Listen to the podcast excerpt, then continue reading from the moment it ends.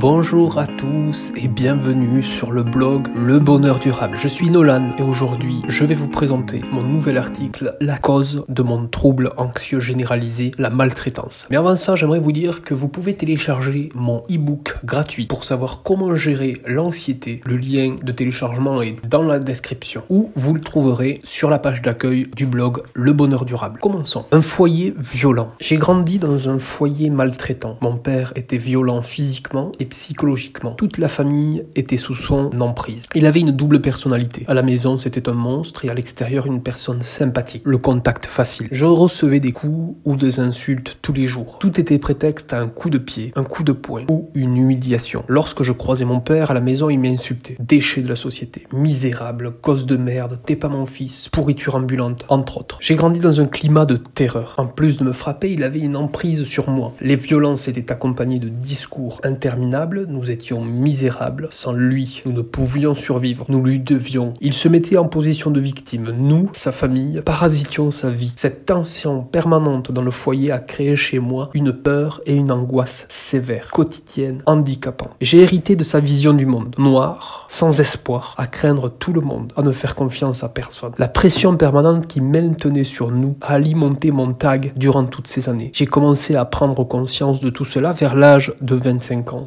Travail quotidien pour me détacher de son emprise. C'est par la prise en charge de mon insomnie que mon anxiété s'est révélée. À l'hôpital, le médecin du sommeil m'a fait prendre conscience que l'insomnie n'était pas la cause, mais un symptôme de l'anxiété. Les nombreux problèmes que je rencontrais avaient une origine. La nervosité, l'angoisse, la peur, les problèmes relationnels, l'insomnie, le mal-être, l'hypervigilance, les phobies compulsives, les scénarios intrusifs, la constipation les ulcères, l'intestin irritable, les pelades, etc. Je souffre également d'un syndrome de stress post-traumatique. Avant de commencer la thérapie, je revivais des scènes de violence de mon passé en boucle. Ce SPT se traduisait aussi par des émotions extrêmes durant toute la journée. La peur et l'angoisse s'invitaient dans mon esprit dès le réveil. J'avais des montées d'adrénaline durant toute la journée. Mon corps et mon esprit étaient en alerte toute la journée, prêts à fuir ou à affronter le danger. Je faisais aussi face à des pics de colère. Tout m'était hostile.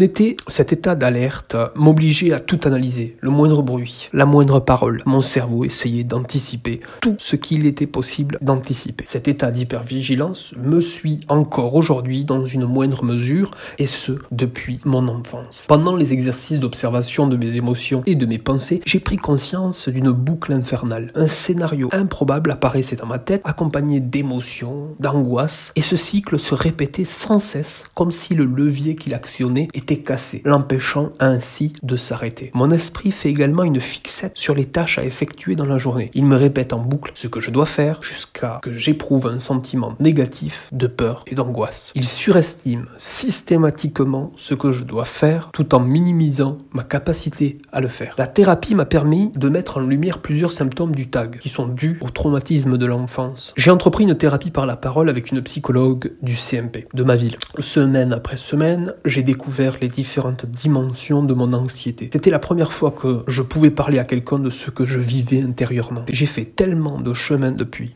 Aujourd'hui, je n'éprouve plus de ressenti vis-à-vis de mes géniteurs. J'ai passé le stade des rancunes pour avancer intérieurement. Même si ce n'est pas toujours évident, je n'ai plus aucun contact avec eux depuis plusieurs années. J'ai attendu le tout dernier moment pour m'occuper de mon mal-être, et si ma femme ne m'avait pas poussé à m'occuper de toutes mes souffrances, jamais je n'y serais parvenu seul. Il est important d'avoir un partenaire sur qui compter dans la vie. Partagez cet article avec tous ceux qui en ont besoin. Quelle est l'origine de vos troubles anxieux? Est-ce un événement traumatisant? Ce podcast est maintenant terminé. Je vous invite évidemment à liker, partager, à vous rendre également sur le blog Le Bonheur Durable, à vous inscrire à la newsletter pour ne rien rater. En attendant, portez-vous au mieux et je vous dis à bientôt. Bye.